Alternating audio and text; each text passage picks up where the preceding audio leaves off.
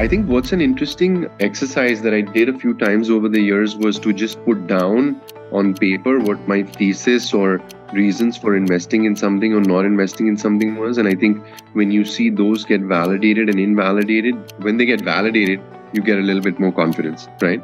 That does not happen overnight. It takes years. And then there are so many external factors that affect this. It's capital, it's how well you can work together as a team, it's competition, it's market forces. So I wouldn't ascribe all the credit to the investor or the person who had some of those assumptions because there are so many other factors to it. Hi, I'm Amanda Cua, and this is One More Scoop. Here, we're sitting down with Southeast Asia's top founders, executives, and investors to have honest conversations about their personal journeys and find out what really happens behind the scenes.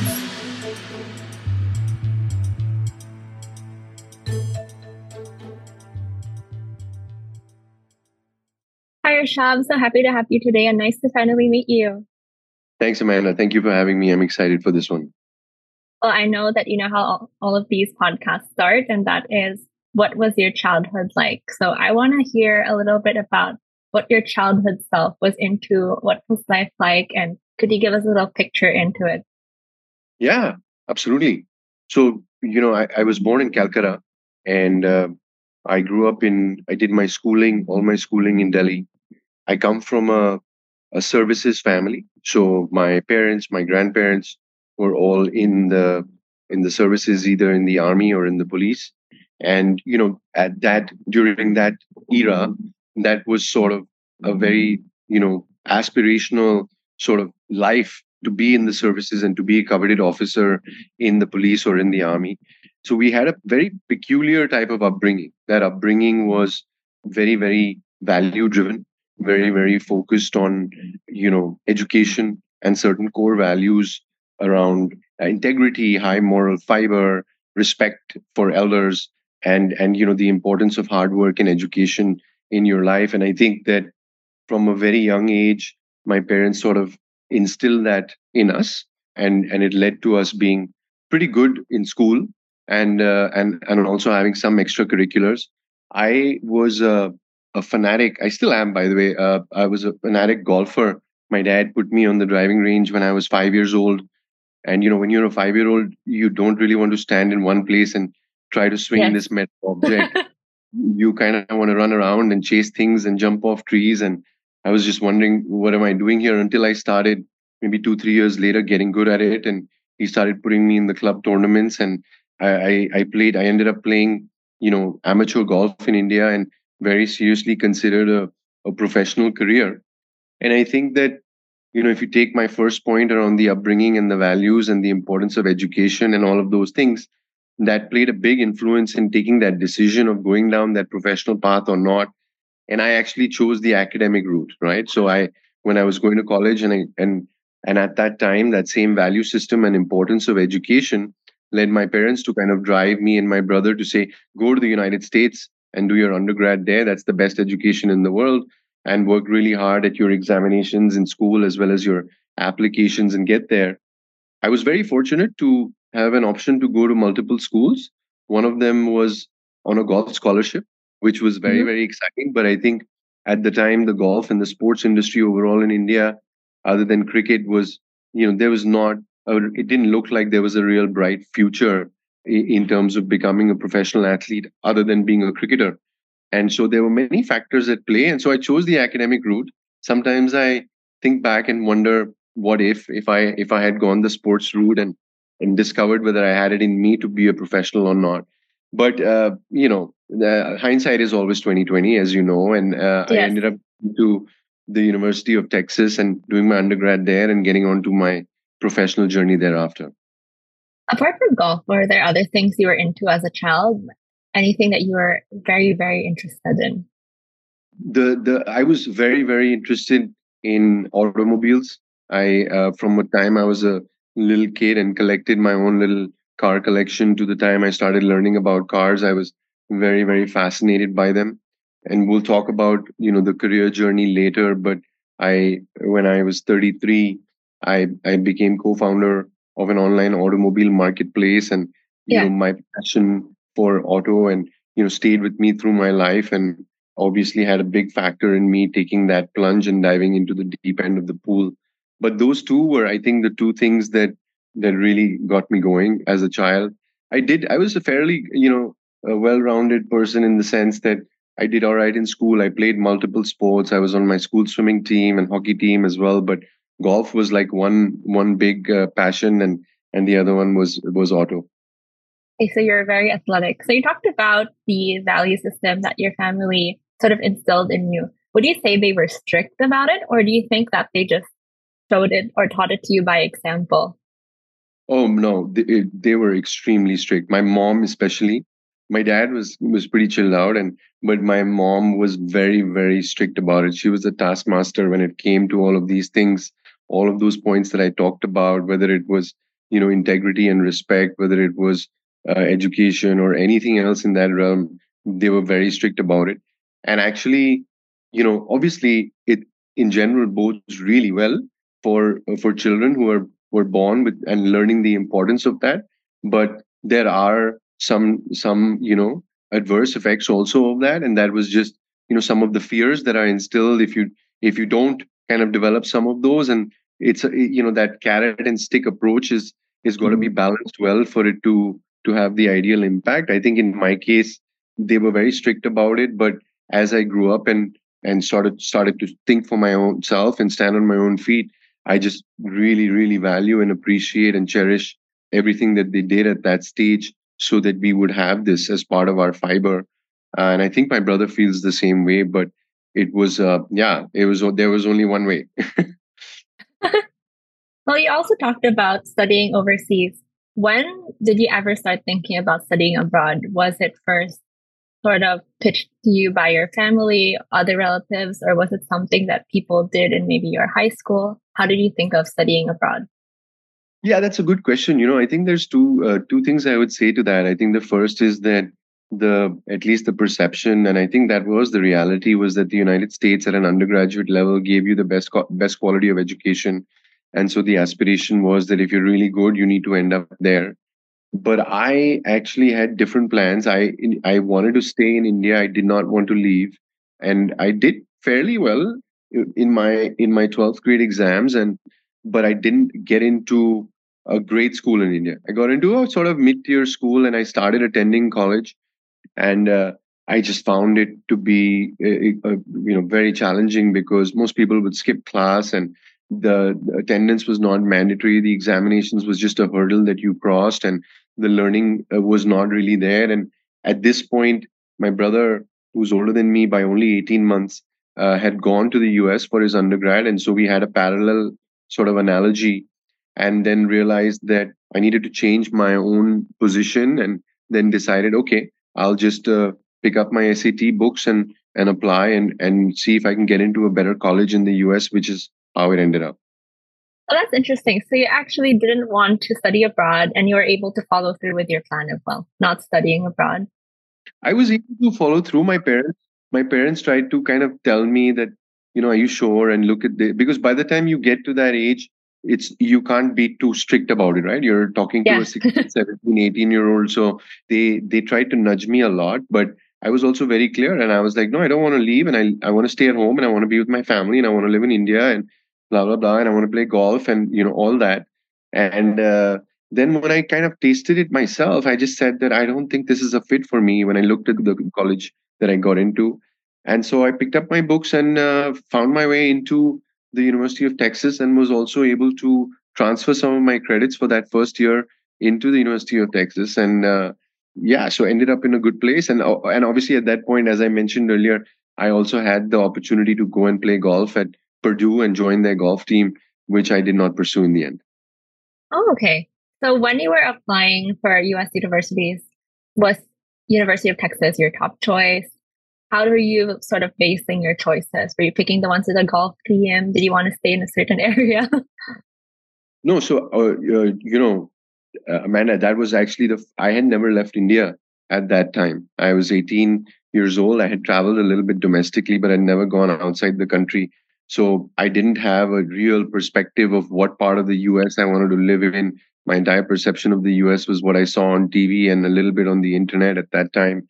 But it came down to two the University of Texas. I got into five or six schools, but uh, the University of Texas was the best, you know, ranked and academic school out of my list.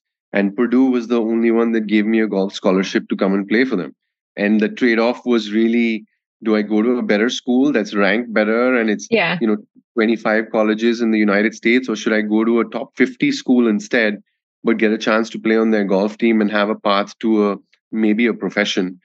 And yeah, I went with the, the former, which was amazing and it was a great experience. And and by the way, by that time, my brother had transferred into the University of Texas. He did his first year at another oh, college in the, the same US. one, University of Texas at Austin.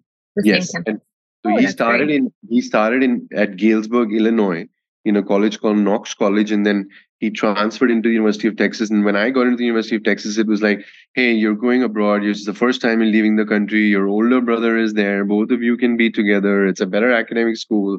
And so the whole case was just stacked up for that outcome, I think. I see. And then since it was your first time leaving India, what was it like when you were heading to university?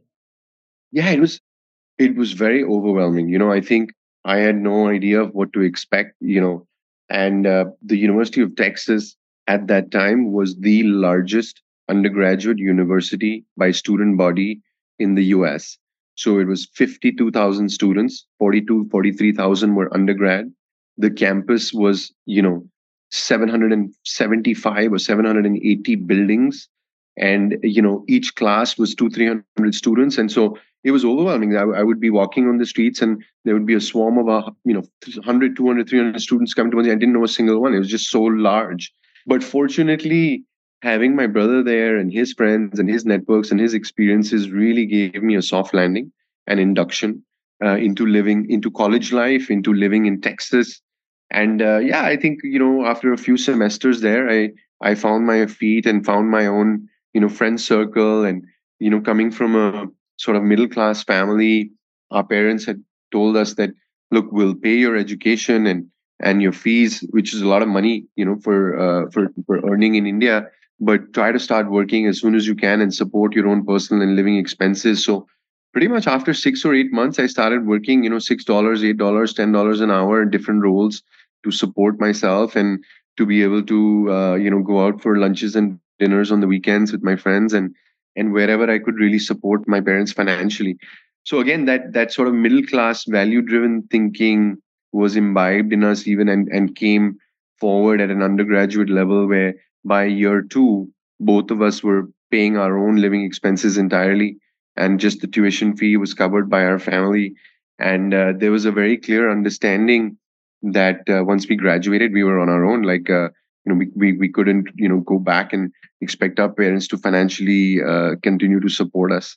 So that uh, that was good. I think at a young age to be just be able to be working by the hour managing school managing your time managing your homework and examinations but at the same time having to earn money and support yourself was a very very important uh, you know realization around the value of money and hard work at a young age how many jobs would you be juggling at a time to be able to pay off your living expenses and extra pocket money? I had three jobs at peak, and um, I mean, if you care to know, one was an usher at the at the stadium where I would literally, you know, usher people into their seats and make six, seven dollars an hour. And if I was lucky, I was positioned in a good place and I could watch the game as well. The second one was I delivered mail to across buildings on campus. So I drove a university truck and and delivered mail. And the third one was I was a tutor in the athletics department. So I was actually quite fortunate. I got selected to be the only undergraduate tutor to oh, teach oh, wow. undergraduate students. So, you know, I was a tutor in the women's athletics department. UT is like at the time was the number two sports college in the United States. And all these athletes have such intensive training and travel schedules that they tend to miss a lot of class. So the athletics department you know facilitates tutors to come in and support them after hours in, the, in their in their academic journey and so i used to teach economics and mathematics to several of the women athletes at UT, UT austin and i guess what was the biggest impact for you during that time you spent in undergrad in texas like was it something you experienced inside the university, outside, or was it more about your personal experience there? I think uh, I would say two things. One is just uh, I learned uh, the value of hard work and money because I had to do this jugglery between class and grades and you know work and and paying the bills. And then I think the second one was just the the diversity of academic curriculum. You know, like coming from India, going to school here, you were you you you chose just between you know commerce and science, right? At tenth grade, and those were the two tracks. And if you chose science, you typically went to engineering, and if you chose commerce, you typically went to business and and finance or economics.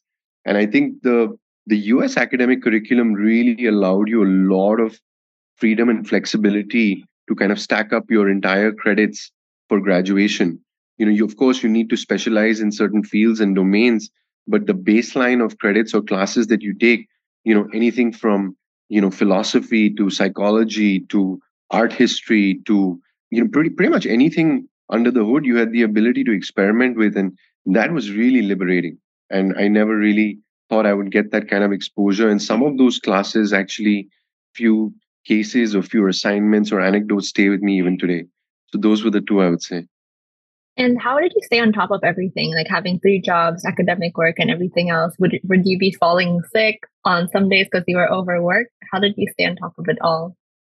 I think um, I wasn't uh, falling sick, but I think what happened a little bit was that my grades got compromised because uh, you're running jobs, you have to, you know, you have scheduling, calendar management for all of that.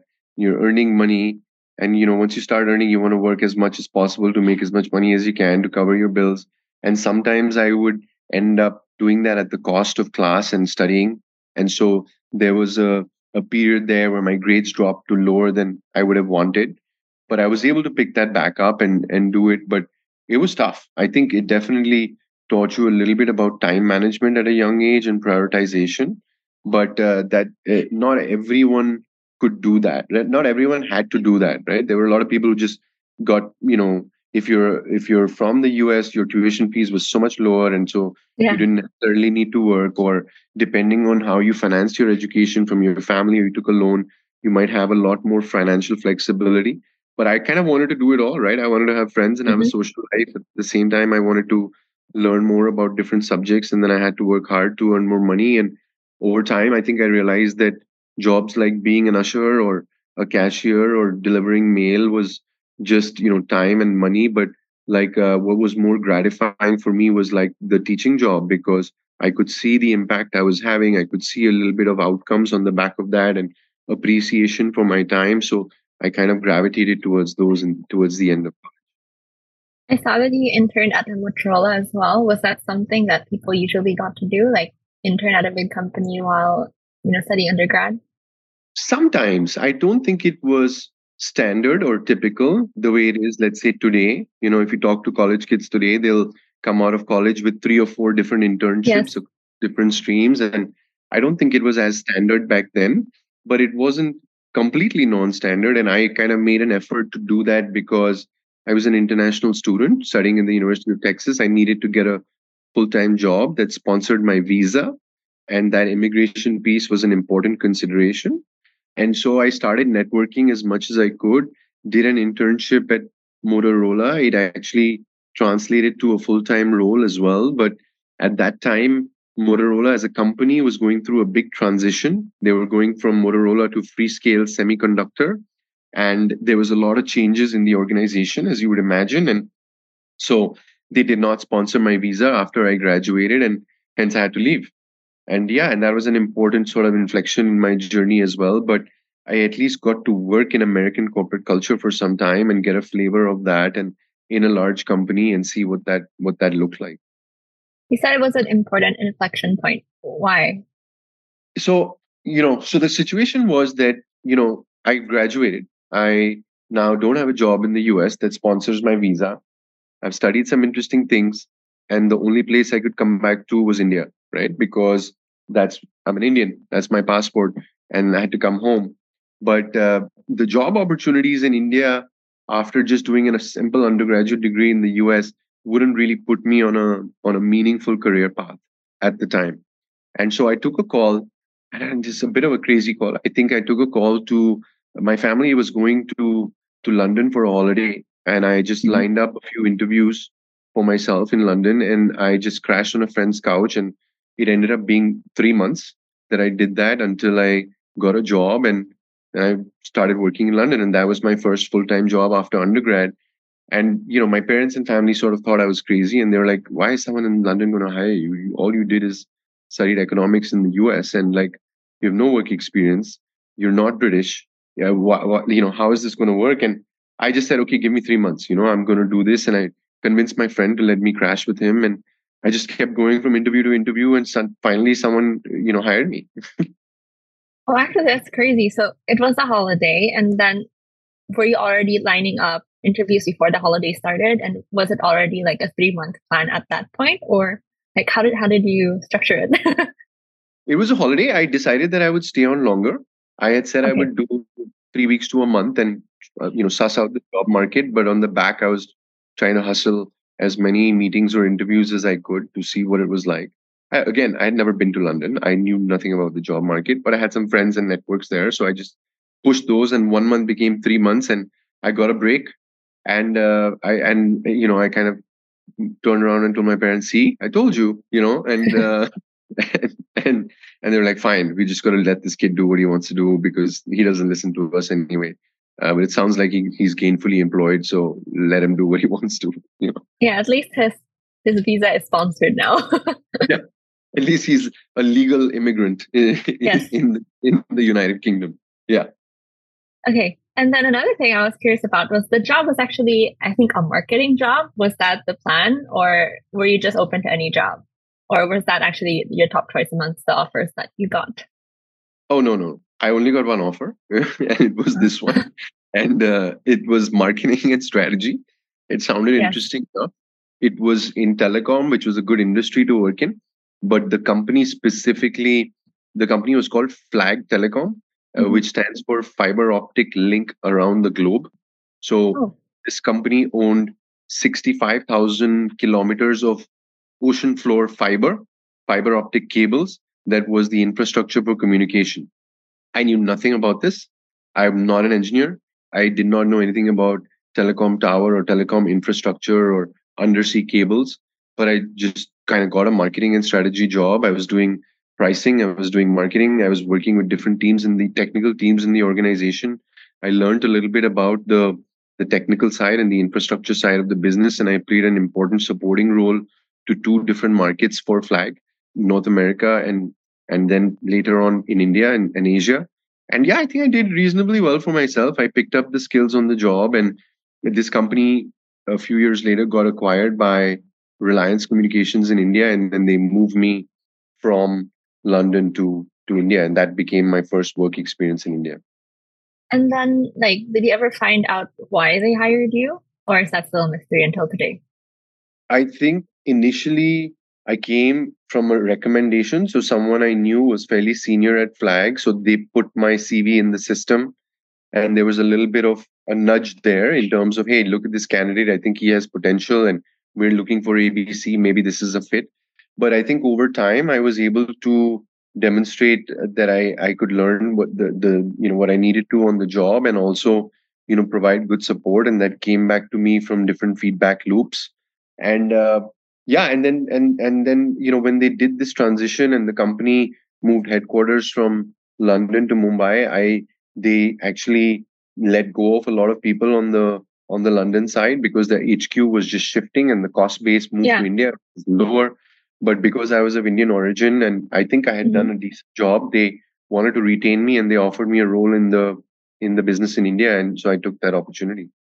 So you talked about networks a couple of times. Were these networks you got from the university, or from other like maybe some of the jobs you took?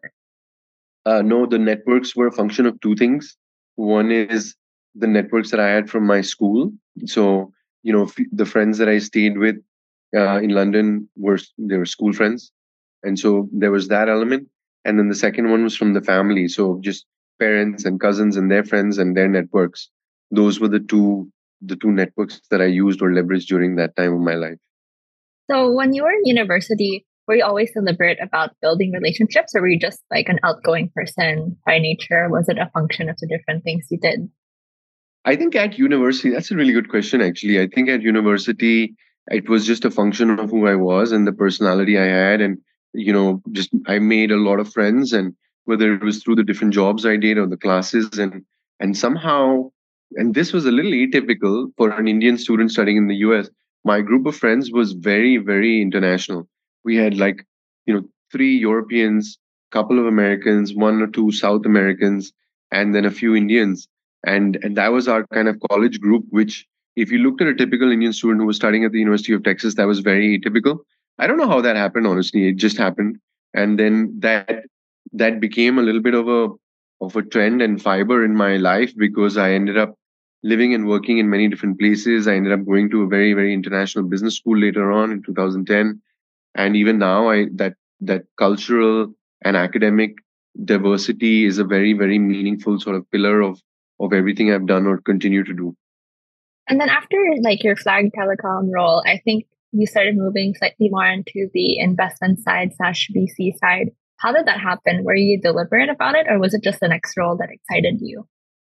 No, I was deliberate. I think it happened. It was a trigger of two things, right? The first one was that the company that bought uh, Flag was Reliance. It was a very, very different culture, you know. So from a very modern Western telecom company, which was again very diverse and eclectic, I came to a really hardcore family-run business in India where you were punching in and punching out and you were working six day weeks and a lot of it was about posturing and face time and all of that. And that was something that I didn't ascribe to very well.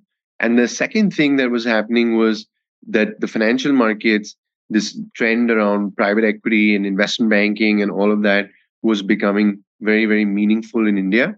And those were also the best paying jobs at the time. And so I wanted to kind of move my career a little bit into finance I managed to get an analyst role for a company called Leighton, which was investing.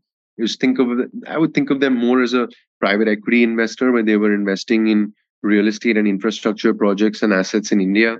They were an Australian company, so from a work culture perspective, I was a better fit, I think. And at the same time, in terms of the skill sets that I was going to pick up, were definitely something I aspired to. And so I took that role and ended up in the same city, just getting a different job and and you know working in a different vertical uh, working in different industry.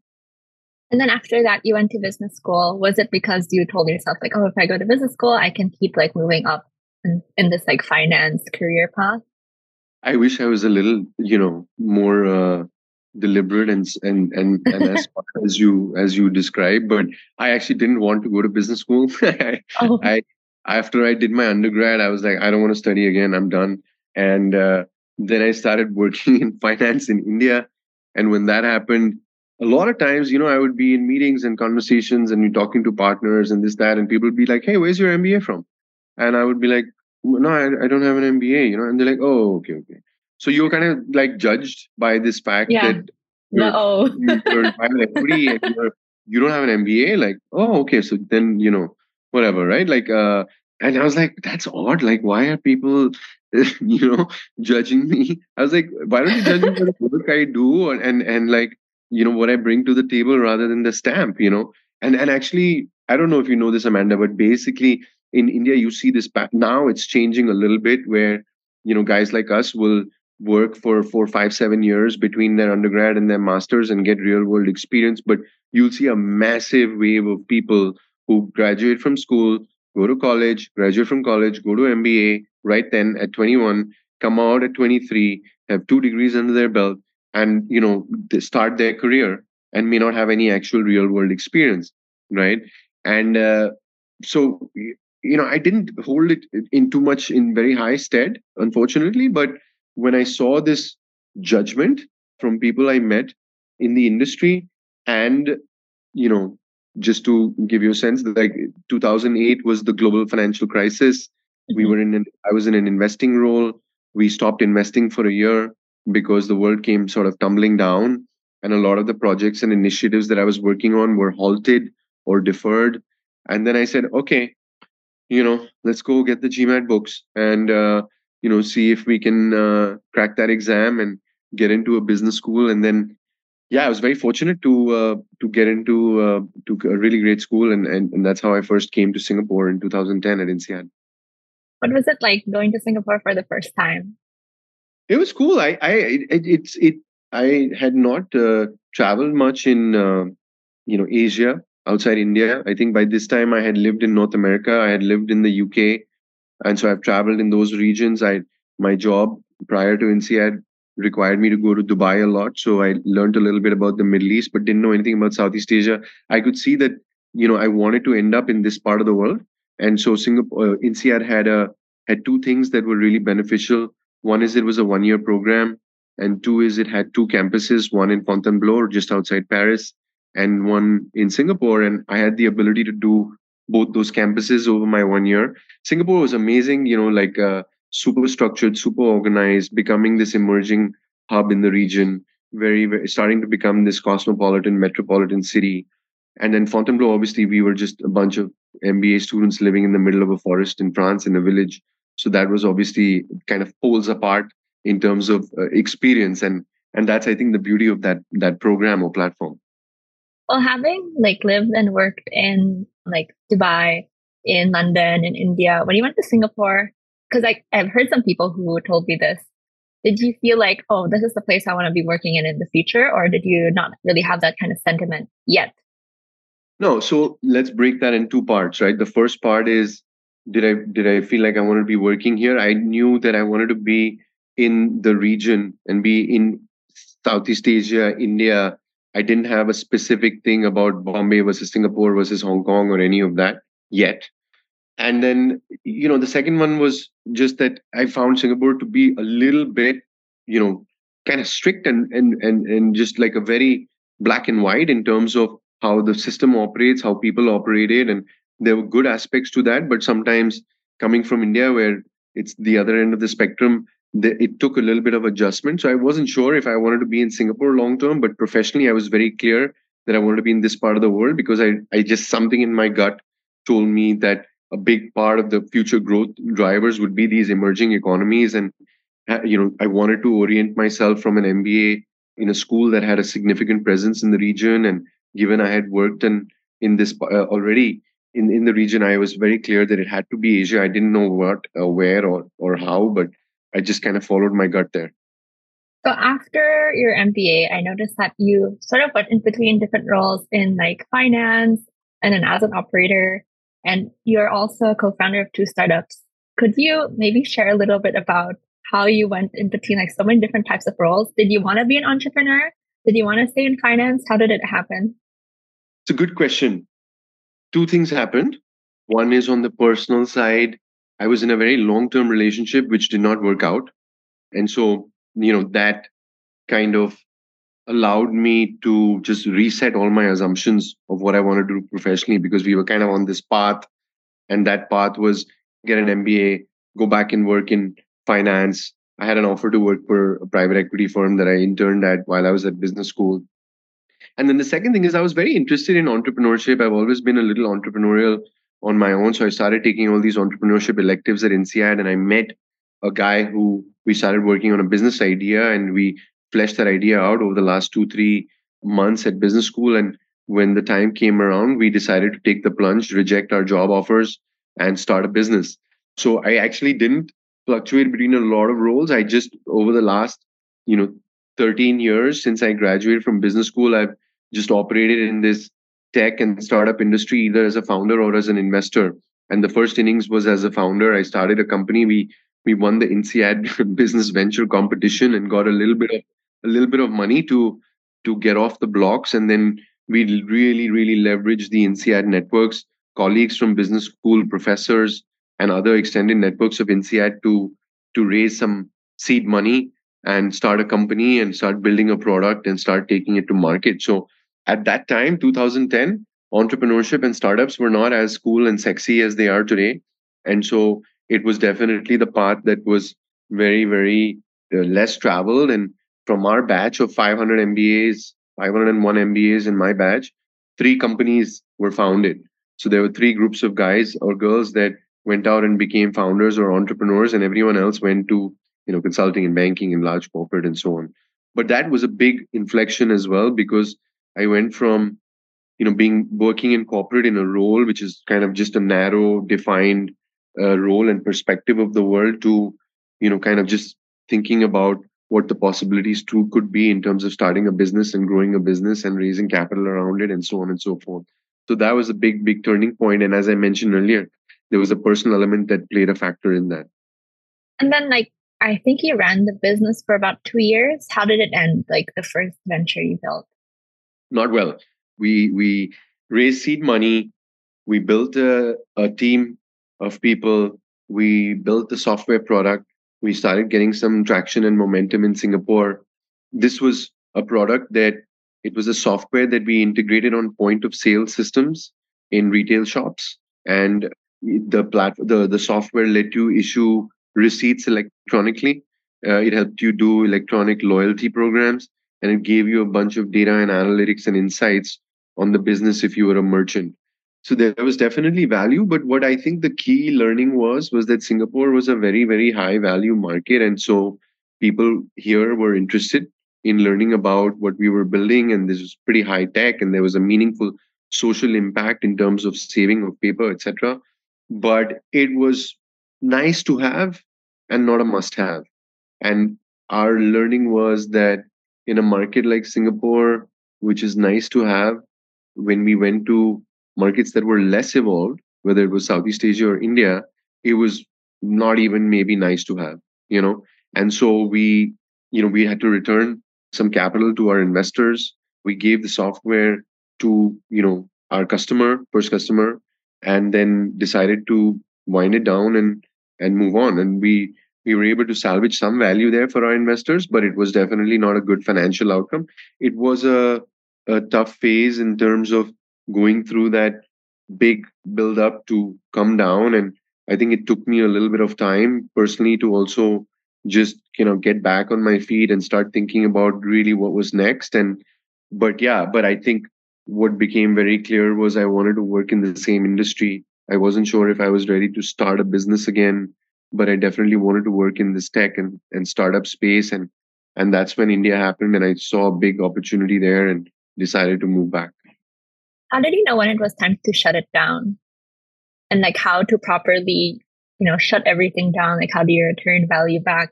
Who do you sell what to? Like how did you navigate that part as well? How did we, uh, let me try to break that up. How did we know when it was time to shut it down? We lost our CTO and, uh, you know, he moved on and that led to some differences of opinion and perspective for the folks that were left and uh, we couldn't underwrite a real path to building an engineering team in Singapore and being able to scale it and and weren't sure if we could do that in India. And so that was one meaningful signal for us. The second one, as I was mentioning on the product side, is that it was nice to have and not a must have. And I think when we took a step back and really tried to be a little bit more self-aware around what was going on, we we realized that we would have to make a big change to the product or the strategy for this to continue, right? And then, you know, in terms of the shutdown and wind down process, you know, we had an investor of ours. Uh, his name was Patrick Turner. He was one of the head. He was one of the heads of entrepreneurship at INSEAD. But this guy was really like a godfather and not an investor. And when we when we went to him and told him that uh, we don't think it's working, and he just you know gave us even more support, guidance, mentorship, uh, you know, emotionally, financially, and just continued to just do everything he could to help us through that phase. So we learned a lot from that and and this big fear of going back to your professor and your investor to say hey, it's not yeah. working and it's you know we've decided to kind of move on and this and that. The way he managed that for us like was a lifelong learning. Like I, i'll never forget this i'll i'll tell you the quick story it was at Fusionopolis in Singapore at Harry's bar. We met him, and when we broke this news to him, he called the bartender and he ordered a round of shots for us. And he said, "Here you go. We're going to cheers to your first failed startup and the first the first pinstripe on your shoulder, and promise me that the next time any of you start a company, you're going to call me because I'm going to invest in you again." And we were like, "What?" That's what you're going to say yeah. to us? we tell you that uh, that we've we've lost part of your money and it's not working, and you know, it was incredible. So we had we had one or two of these guardian angels, you know, that really helped us carry us through that process. So I'm really very, very, you know, fortunate for that. It made you feel like you check something off a box, you achieve something instead of like, you know, what it probably felt on your end. It's like, oh my God, I did something wrong.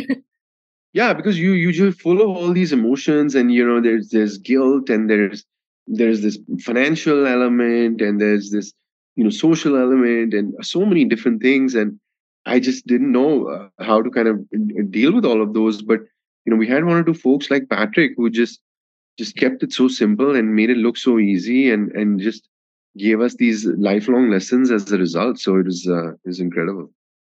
Was he also like your first check into the company, or one of the first? He was. He was the first check. And then he did end up starting another company again. Did he invest the second time around? He did not unfortunately, uh, he he got very sick over the few years after, and and then he he he passed away uh, before he got an opportunity to uh, invest again in me. But uh, I definitely kept in touch with him uh, while he was around, and uh, he's just you know had you know had such a meaningful impact on a lot of us. And I can say that not only for me and my partner, but just for so many other INSEADers who went through the entrepreneurship curriculum and some of them that started companies and he backed many of them and he was just an uh, amazing guy. He does sound amazing. I'm sure he would have invested if he was still around.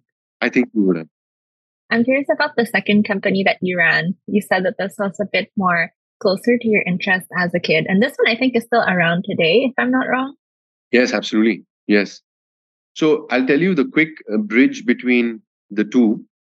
Yes.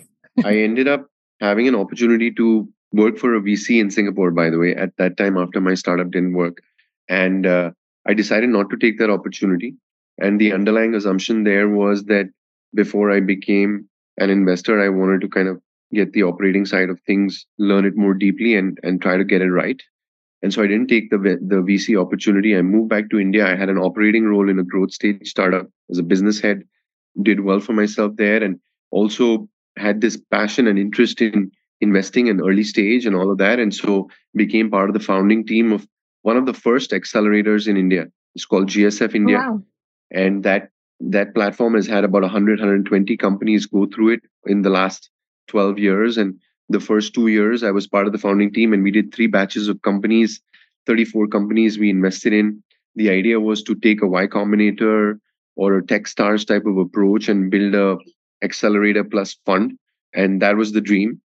And uh, that didn't work out either in the sense that we couldn't raise the fund but we were able to hustle the money together and keep the business going and we invested in three rounds of companies. And when we saw that you know for us to have a meaningful you know cash flow for ourselves etc we needed to raise the fund. And because we were not able to we decided to pursue different things. And that's when i became the founder uh, co-founder of the online auto startup in 2014 yeah and that was the that was the next big entrepreneurial innings where i you know we literally from a few of us to you know what was i think 350 people when i left the business in 2020 was was probably three four mbas in one in those five six years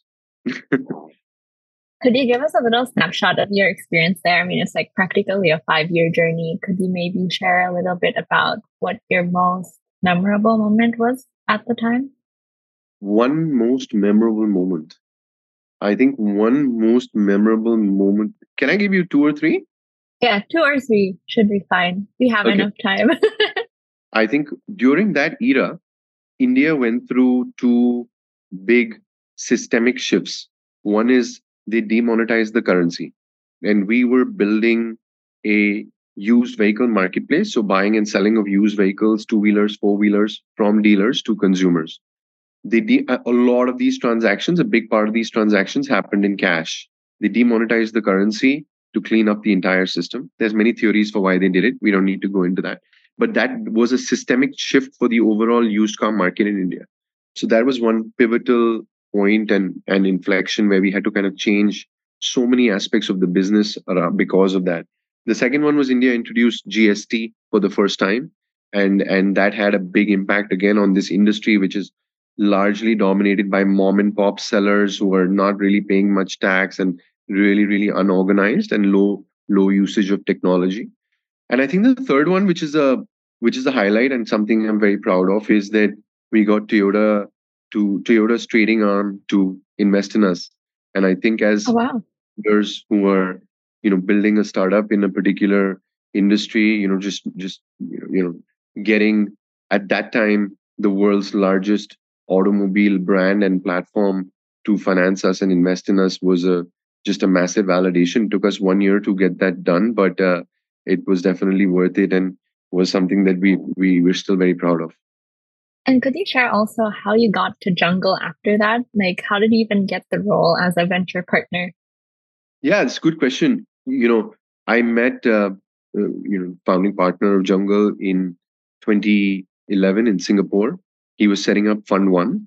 One of my angel investors in my startup at the time was associated with Jungle, and he had connected us to Amit, and we had some really good conversations with Amit. And by the way, Amit had told me at that time that Uh, you know this business is not going to work, and here's why. And he was really amazing about it in terms of how he kind of explained his perspective as well as the empathy that he brought. And I just from the first interaction had very very high regard for him.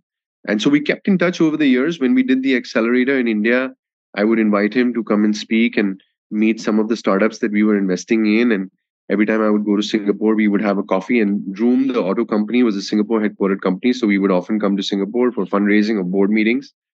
And then uh, when I was figuring out what to do next, uh, he, you know, we had a chat, we had a few conversations, and he said that, listen, I want to do. You've done a lot of early stage investing, and you've been an operator as well, and we want to build something more structured uh, and institutional at at seed level as Jungle, and you know, why don't you come on board as a venture partner for one year and and uh, let's try to figure out if this is a much longer, you know, 10 year partnership uh, and we can do something meaningful and make an impact at that uh, very, very early stage or seed stage. And that's how it started. So you knew Amit even before you co-founded the startup. So this was during the the accelerator days or even before? I knew him when I after INSEAD in Singapore when I was start oh. when I was oh. running my own company he was setting up Jungle Ventures' first vehicle, and uh, mm. so obviously he was meeting different entrepreneurs and you know you know looking at what companies were out in the market, and we were thinking of raising a next financing round, and that's how we got introduced to him and started talking to him about the business, and then just you know became friends over time. And then what made you say yes to the role and join? Well, um, I think honestly, it was like loose and unstructured and a bit vague and sort of felt right up my alley, like in the sense that he said, let's give it a year, come on board as a venture partner, let's do these three, four things. And but here's the outcome that we should work towards, right? And let's craft that path together. And that sounded exciting to me. You know, I I thought uh, I always had a lot of respect for him. And obviously by that time, 2020, Jungle as a franchise had become you know much larger and much more meaningful and very well respected in the ecosystem. And i had an opportunity to potentially you know build a new strategy or a new pillar for the business. And and and that was uh, you know open ended enough and yet entrepreneurial enough that got me excited to say okay let's do this. You know best case we we find a way to work together for the next 10 years and and worst case uh, you know we'll spend a year together and uh, always be friends you know and could you also share like what your first investment ever was? I don't know if this was at Jungle earlier, but the first one that you sourced up until invested in. One of my first, uh, my first investment was in 2012. It was in a, a company that ref- sold refurbished electronics, specifically mobile phones. So what they would do was they would go to manufacturers of mobile phones so let's say a Samsung, right? And go to them and say, hey, these are all your returns. These are returns for various reasons. We'll buy all of them for you. And we'll build this platform that just sells returned and refurbished electronics items online to customers.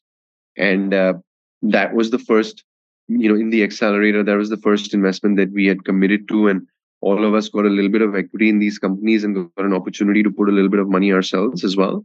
And so that's the first one that I can remember by the way, that the founder of that, there were two founders of that company. Uh, one was Indian and one was half English, half French. They're both very good friends. One of them, you know, in that four five year era when I was doing a lot of angel investing in India, he did a lot of angel investments with me, and uh, his business went up and did well for a few years, and then ultimately, you know, didn't work out as we all wanted, but we continue to be very, very, very good friends. And then the next thing I want to ask you is after a couple of years at Jungle, you did end up becoming a partner last year, and that was the same time you guys launched First Cheque.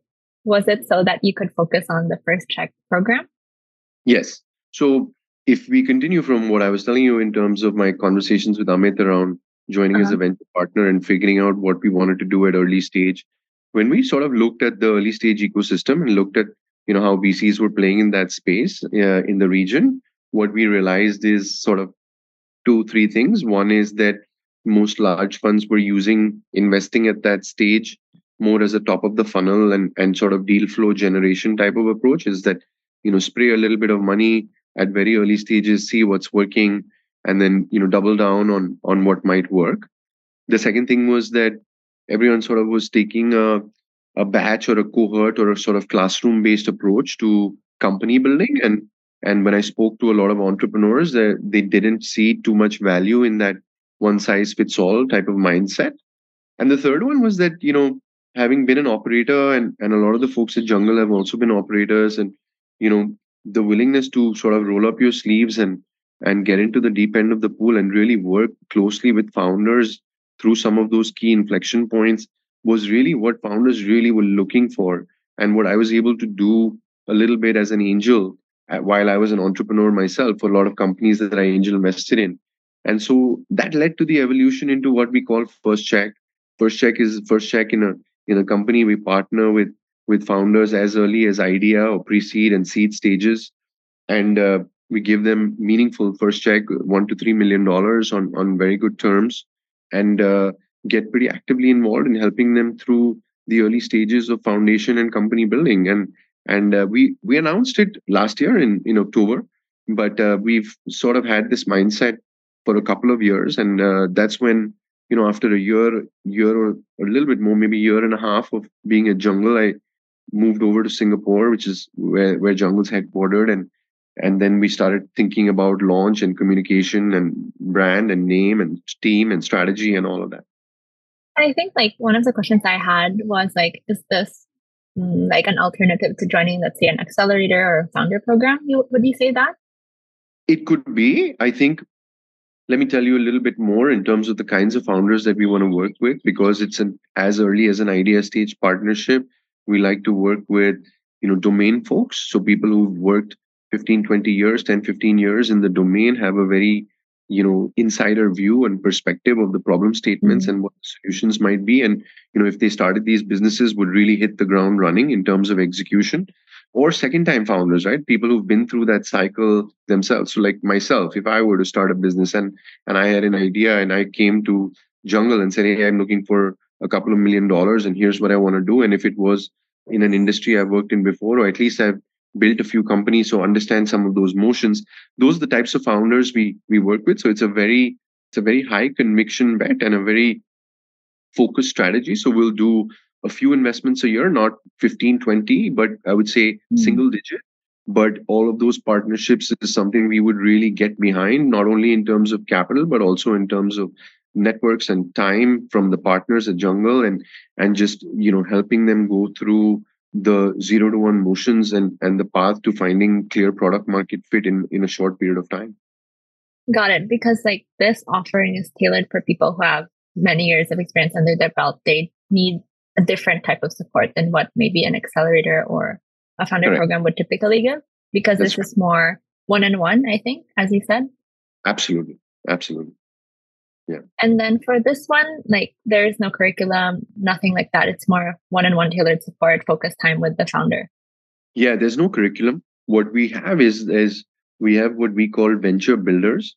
We have three venture builders. They're listed on the jungle first check website. Mm-hmm. these are folks who have been founders before. Our, our founders currently have done the zero to one and one to ten have raised the capital have pivoted their businesses have built teams and you know understand some of the the pains and the joys of building a business in this part of the world So we leverage these folks to help us a get access to more more such domain operators and seasoned founders, and also to come in and help manage these companies. Sometimes sit on the board on our behalf, or or at least invest with us and and be meaningful and helpful to the company. So it's there's no curriculum, there's no program, uh, there's no batch.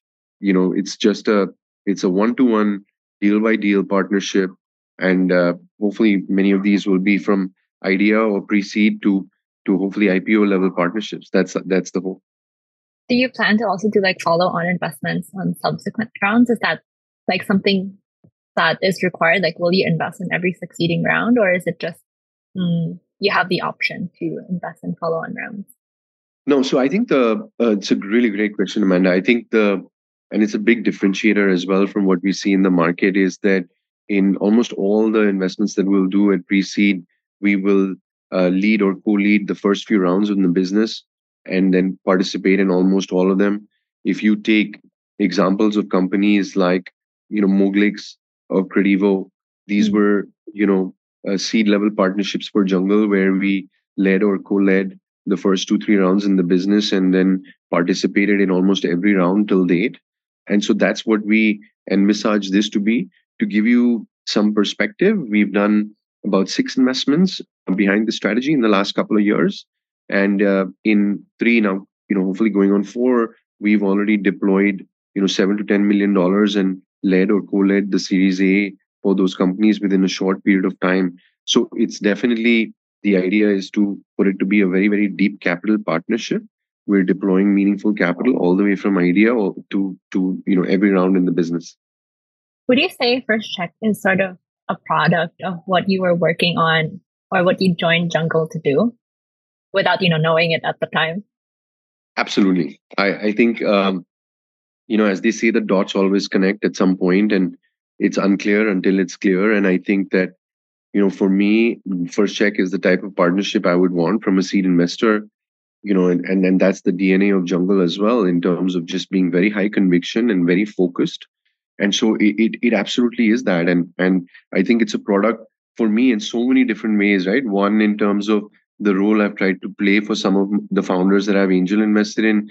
Two is the type of there were few investors that we had you know that were operators that were just just move the needle so much for us in our journey of building that auto business. And also the dna of of the folks at jungle so i think it was this kind of you know perfect storm of of of things that just strung together and just made a lot of sense. And we really hope that the founders that we're backing, you know, feel the same way and and and and uh, we can continue to to do this uh, and have a very very meaningful impact over time. How many angel investments have you done? Is it like I don't know, thirty plus, forty plus? Yeah, outside of your role. Yeah, I, so I don't do angel investments anymore since I've been in oh, Jungle okay. uh, because we, you know, we're we're this is uh, I we invest at the early stage at Jungle, so it's only Jungle Capital that that I invest now. But I think prior to Jungle, I would say I got to if you take the investments from the accelerator as well as my personal ones, I would say it got to maybe 50, 55. But if you take out the accelerator part, because those were smaller and part of a particular structure, then I would say about uh, 20, 25. Yeah did you like start invest like angel investing with the thesis? How did you develop your own thesis in angel investing at the beginning? I think uh, I started with just gut, and then just sort of started learning along the way and developing thesis around what I was practically seeing in the market. Mm-hmm. I think uh, you know early stage a lot of it is just around being able to evaluate founders well and and really uh, you know see if they have the right skills and the, and, and the market is at the right time to be able to capitalize on the opportunity. But i started just with gut feel and just tried sort of just learned a bunch along the way. And as i became a founder the second time and could raised capital and scaled that and then you know those things got much sharper in terms of how we looked at looked at businesses and how we looked at business models and margins and cash flows and you know all of that so it definitely refined a hell of a lot. But the starting point was just a gut feel. Like I, I don't think I knew much, uh, much more. When did you like get the feeling that um, you could tell yourself like, "Hey, I think I'm a better investor now"? Like, was there any inflection point, or do you think that you won't know until like 10 years or 20 years or until the fund matures enough. Or I don't know how it works with angel investing because it's not like a fund. I think what's an interesting exercise that I did a few times over the years was to just put down on paper what my thesis or reasons for investing in something or not investing in something was. And I think when you see those get validated and invalidated, when they get validated, you get a little bit more confidence, right? And I, I think that does not happen overnight. It takes years to do that. I don't think it's 10 years, but I think you start seeing meaningful signals which are validating and invalidating your assumptions, you know, almost quarterly, right? Like may not be weekly or monthly, but on a quarterly basis, you can start seeing some of those patterns coming into place and some of those assumptions being validated or not. But yeah, you know, and then there are so many external factors that affect this. It's capital, it's how well you can work together as a team, it's competition, it's market forces. So I wouldn't give, I wouldn't ascribe all the credit to the investor or the person who had some of those assumptions because it's there's so many other factors to it. Got it. And stepping outside of work a little bit these days, if you're not working, you're not at work, what can we find you doing? Playing golf and it's not as much playing golf anymore. I I try to play a few times a month, but it's uh, hard. I have two little daughters. One is two and a half, and one is six months old. So try to spend um, you know as much time on the weekends with them. And uh, my wife is a founder herself, and she runs a business in India, and so we both travel a fair amount. And I think uh, a little bit of sport, a little bit of exercise, some family time, and yeah, just you know, I, I, whatever time I can get to read uh, or travel personally is is always uh, welcome. You know. What is it like to have a dynamic where you're an investor and your wife is a founder? it's very interesting. She she's she's three years into her business and she's trying to decide if she should raise money or not. And um, mm-hmm. you know, her her friends and people that she meet tell her that, oh, you know, your husband's an investor. You can raise money. Like what are you what's your problem? You know and and then she sees she's seen the journey with me as a founder raising money working with investors and now as an investor working with other founders. And she's just trying to figure out is this for her or not? And and i think she goes back and forth so it's a very interesting dynamic because you can only imagine the dinner table conversations uh, yes. but uh, I think she's in uh, this year. I think will be the year for her to discover whether she really wants to go down this path of raising capital and sort of you know getting onto that bandwagon, or just kind of organically building the business up the way she has thus far. How exciting! I think both ways are both the bandwagon now because there is a growing amount of people who only want to do the non VC route now. yeah, I mean, look, the VC route is is is one path, one path that can be very lucrative and very exciting and can have very large, meaningful impact to building a business. But it's not the only path. I think we've seen many companies that have taken different approaches and grow slower and grow organically and and not uh, necessarily bring in external capital or external stakeholders into the company and it's a factor it's about fitment you know it's not there's no right or wrong i think and that's what i try to tell her and i think she's uh, she's in that discovery phase so we'll see where she lands on this one yeah so exciting. And before I let you go, I'm going to ask you one question I ask all my guests, and that is outside of work, what's one thing you want to achieve in your personal life? This can be achieved in one year, one month, five years, or even 30 years.